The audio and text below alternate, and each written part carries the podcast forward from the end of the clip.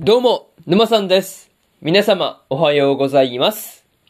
今回はですね、見える子ちゃんの第8話の感想ですね。こちら、語っていきますんで、気軽に聞いていってください。というわけで、早速ですね、感想の方、入っていこうと思うわけですが、まずは一つ目ですね、帰りの電車で、というところで、ミコと京介がですね、お母さんへのプレゼントを選びに、まあ出かけていたわけなんですが、まあその帰りの電車でですね、まあ斧を振りかざす、まあ幽霊にね、出会ったりはしてました。まあ結局ね、こう、まあその斧をね、こう、まあ橋の客、まあ端にね、座席に座ってる人から順番に振り下ろされていったわけなんですが、まあ順番通りにね、進んでいった幽霊に、ミコもですね、斧で頭部をこう、まあ、切られていたわけなんですが、まあ特に何事も起こらなかったみたいで、まあだいぶね、ほっとしたところではありますね。そう。まあこればっかりはほっとしたなというところで、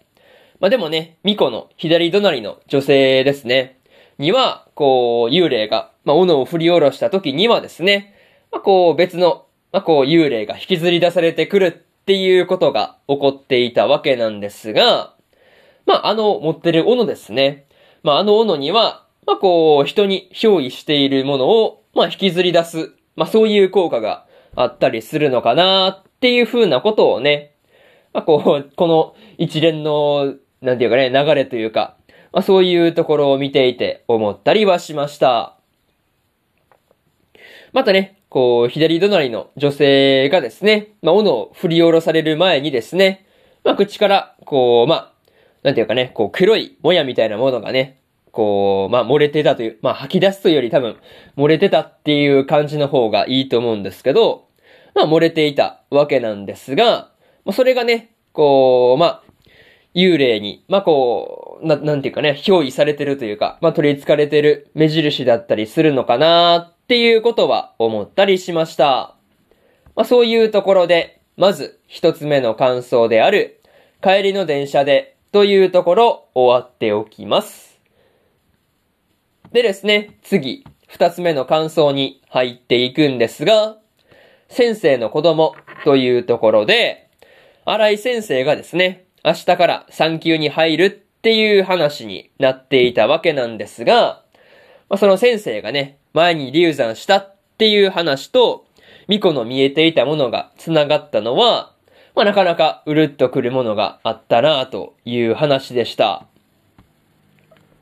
まあ、最初はね、こう、ミコも、まあ、なんていうか、悪い幽霊というかね、まあ、それが荒井先生のお腹のあたりにいるっていう風にね、捉えていたわけなんですが、まあ、それで荒井先生にもですね、何もないように、こう、体を第一にするようにっていうことで、だいぶ注意を促していたりしたわけなんですが、まあそういう感じでしか見えない人には伝えられないっていうのがね、まあ難しいなっていうことを思わされましたね。またね、荒井先生が今度は大丈夫な気がするっていう風に言っていたわけなんですが、まあね、こう、その時にミコの見えていた流産したと思われる、流産した男の子だって思われる、まあこう手ですね。まあそれがこう光になっていったっていうところで、なんていうか成仏した感じがあって、まあちょっと安心したところではありますね。まあなんていうか、今回の荒井先生の、まあこう、赤ちゃんに、まあ触ってる手ですね。まあこの件に関しては、まあミコの疑いすぎ、考えすぎっていう感じだったんで、まあ何よりといったところではありました。まあそういうところで、二つ目の感想である、先生の子供というところ終わっておきます。でですね、次、三つ目の感想に入っていくんですが、猫の時の二人というところで、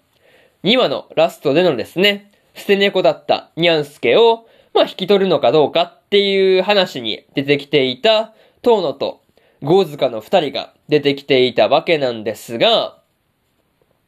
まあね、まさかこう、8話になってこの二人が出てくるっていう風には思わなかったんで、びっくりしたところではありますね。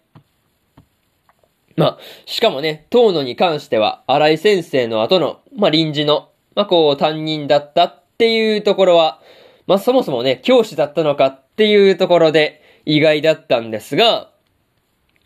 まあ、そもそもね、担任とは毎日会うことになったりするので、まあ、ミコからすればですね、冗談抜きで学校生活が嫌になるレベルだろうなっていうことを思ったりしました。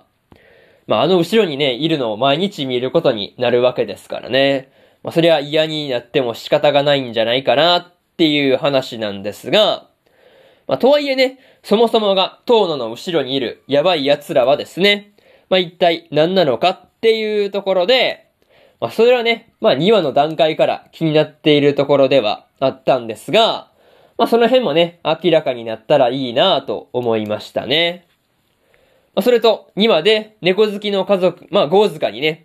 猫好きのゴーズカに引き取られたニャンスケがですね、まあ、こう、元気そうに缶詰を食べていたりするっていうところはですね、まあ、見ていてすごく微笑ましかったところではありますね。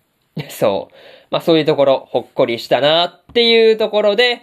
三つ目の感想である猫の時の二人というところ終わっておきます。でですね、最後にというパートに入っていくんですが、今回はですね、ミコと京介の二人が買い物に行ったりするだけでも一苦労だったっていう話とかね。まあ、荒井先生の身の上話がされていたわけなんですが、